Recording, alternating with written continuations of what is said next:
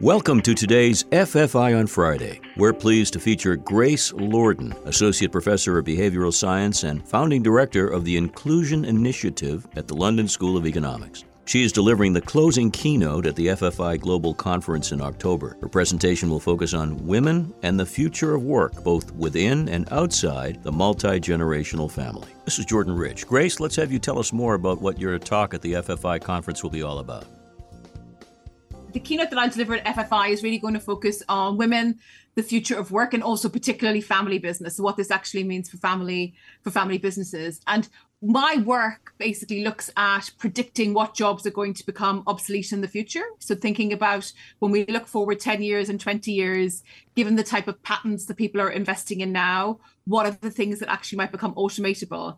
And if you look at those jobs, so if you take the kind of longer run perspective, it looks like the type of work that women do much more now in comparison to men. We're going to have more jobs in that. So you might imagine that this will have some big positive impacts for um, the, the gender equality gap when it comes to pay, when it comes to promotions, when it comes to people being on executive boards. However, if we look at what's happening now in the economy when the recession has started to bite, both within family businesses and um, companies that are listed, the people who had the most redundancies do look disproportionately to be women as compared to men from the early data that's coming mm. out. And that's because women still tend to stay in roles that are more background roles as compared to income generating roles. So the question that I kind of be I, I will be exploring and I will be posing is how do we bring these two things together? So should we be safeguarding women's futures and thinking about very strategically who we're making who we're making redundant now and who we're investing in now. And more than that how should family business evolve to get some of the gains that are coming from artificial intelligence now um, and also in the future?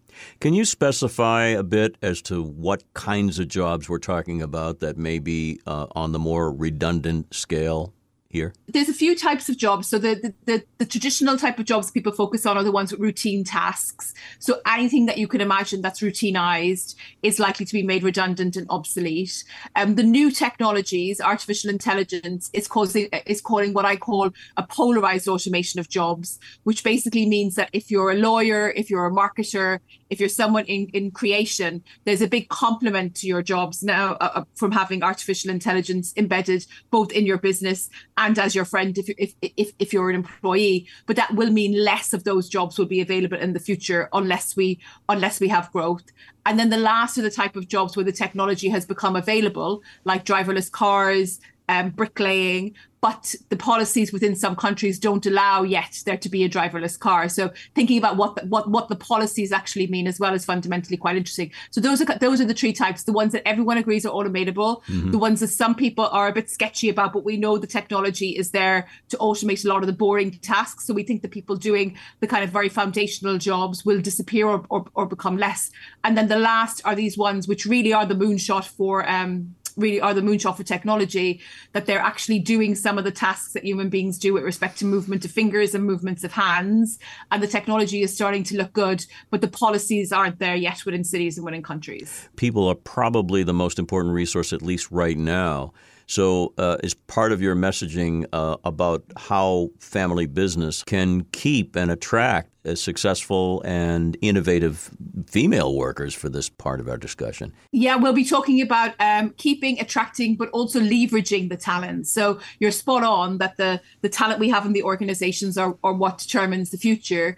But really, when we look within firms and we look at the productivity coming out per person within firm, there's some frictions at the moment. So I think some discussion around what those frictions actually are and how they can be um, how, how they can be taken away. Some discussion around how art artificial intelligence and other technologies can help and the type of ones that people should be looking at that would be exciting. And then also looking at diverse talent, which obviously includes women. You mentioned AI, and we can't escape talking about that. It's everyone's conversation point over coffee, or in your case, tea, depending on where you are.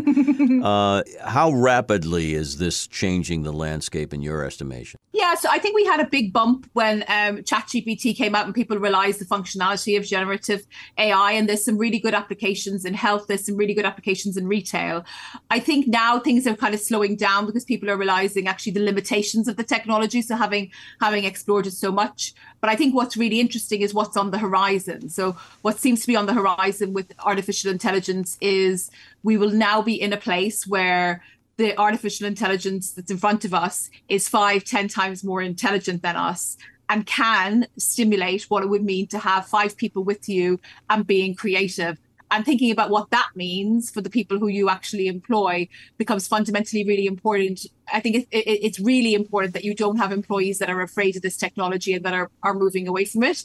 But at the same time, it's really important that we don't just start making, letting the machines make decisions. So mm. for me, artificial intelligence becomes a data point, it becomes a resource, it becomes another piece of information, but fundamentally doesn't replace human beings. Ultimately, it could be a cozier fit for people who don't want to work in an office five days a week, who want to be remote, who want to do things sort of on their own time schedule, these technologies and AI is one of them can make that easier. So adapting all of this together and, and using it to our advantage might also be something that people can consider. It can. Mean, we see that now. We see some companies moving towards having entirely remote campuses, meaning that people can essentially be nomads and they can travel around your beautiful country and, and see many places that they would never have gotten to see had they had a full time job. And then on the other side, we see people who are leading organizations who say you must be in five days a week. And I think we don't know who is right in this in this argument, and it's likely to vary from company to company. But I would love to get um, family businesses really thinking about what is the mode of working that makes them the most productive and does that change within functions of the organization so they can think about the type of work that they offer to people. If you offer people um, hybrid working, um, it's cheaper. For example, you also get different talent than if you expect mm. People to be in the office. And really, that conversation around planning the the type of of offering that they're going to give to humans going forward, particularly if they're going to be working more with these technologies. Grace, why is pay equity so important to any consideration in a family as well as anybody else? I mean, we hear about it. People still raise the issue. What role does the family business have in assuring better equity in terms of pay?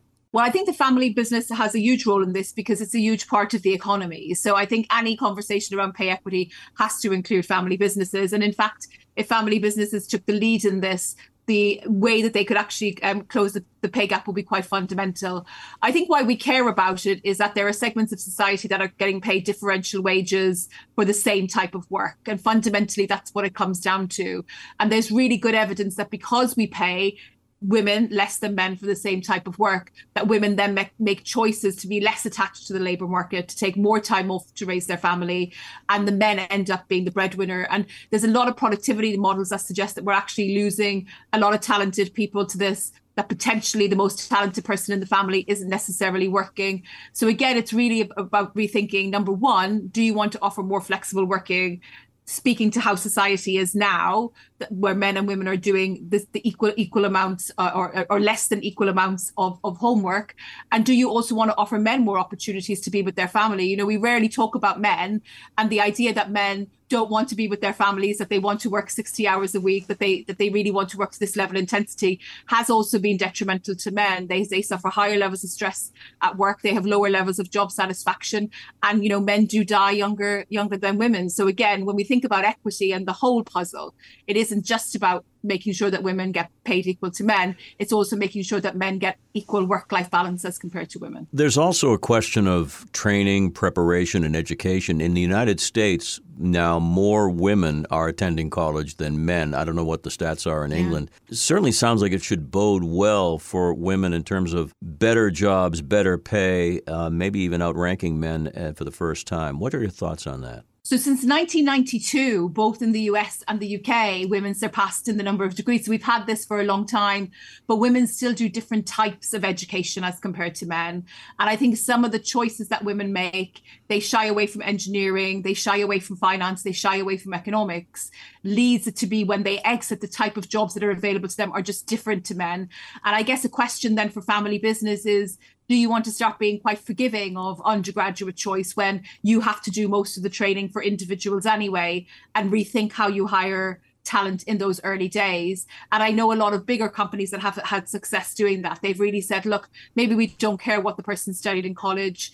They're going to learn a lot in our organization anyway. So what we'll do instead of relying on universities to give grades to decide um, who gets to join our company, we will assess them by tasks ourselves. And, and, and that has been quite successful. When one fills their staffs, one family business, let's say, fills its staff with more than just uh, men in suits, what are the advantages to that, assuming that you're attracting talented women? you know, really, what, when we talk about putting diversity around board tables, we're not talking about just having people who look different. You're talking about having people who think different. So, what you really want is cognitive diversity. So, if you have people who are going forward in an uncertain world, most sectors are experiencing lots of uncertainty where given that the executive suite are the ones who make the big decisions they should have lots of different perspectives and cost benefits and risk to allow them to do that and unfortunately we can't see inside people's brains and measure their cognitive diversity so well so one way to think about it is if you have people who are born um, with different genders, people who are born in different geographies, people who are born um, with, within different belief systems, they're likely to be exposed to things that will allow them assess different pictures differently. And that's why we count women, that's why we count other demographics. But fundamentally, what we're trying to do is get people around board tables who think differently so the company is actually insulated against uncertainty. You wrote a book with a terrific title Think Big, Take Small Steps, and Help Your Clients Build the Future They Want. So let's apply that title to the final uh, question here, and that is as you address the FFI conference, what are a few small steps family business leaders can even think about right now? Not giant leaps, but small steps that can start to make a difference and really improve their situation. So I think the first thing is try to get clear on the mode of working that makes their firm more productive and don't worry what's happening in the outside world. So that will vary from company to company and there's very easy models that allow you to do that. I think the second is to really think about your people and the type of skills that you would like them to have. And I would encourage family business to really think about you know ai skills that people are, are are talking a lot about but they're pretty easy to diffuse but also the type of skills that will allow their employees navigate uncertainty. So being more adaptable being more open thinking about ego and leaving leaving ego at the door the type of soft skills that we know kind of work well well in this economy. Um, and then i think the third thing is to really look at kind of pulse points of how content people are actually feeling on the job how how the folk in their organizations are feeling on the job and looking to see when there is high points and when there is low points and trying to make those high points slightly higher and trying to buffer those low points. And I, I suggest this because it's actually good for employee well-being, which is good for productivity, but it's also really good for retention. Um, and then I think the last, in the spirit of the book, is that I think that they should think big without constraints about what the future might actually bring for their family business and put in place small steps that moves them towards that goal knowing that even if they don't reach these blue sky thinking that they've imagined that just by having those small steps they'll get further than they would have had they not set that goal well, Grace, we thank you for your time, your attention, your expertise, and your passion for this subject. Thank you so much. Thank you, Jordan. And I'm really looking forward to being in New York. So if anyone is listening and has spare time and wants to meet me before or after my session, please do reach me via my website, which is www.gracelordan.com. I would love to see you. Our thanks to Grace Lordan, closing keynote speaker at the October FFI Global Conference in New York City. Our discussion centered on women's progress in the workplace and the future of work. The FFI Global Conference brings together thought leaders from around the world to share their latest work and research in the family enterprise field. To learn more, visit www.ffi.org. Thank you for listening.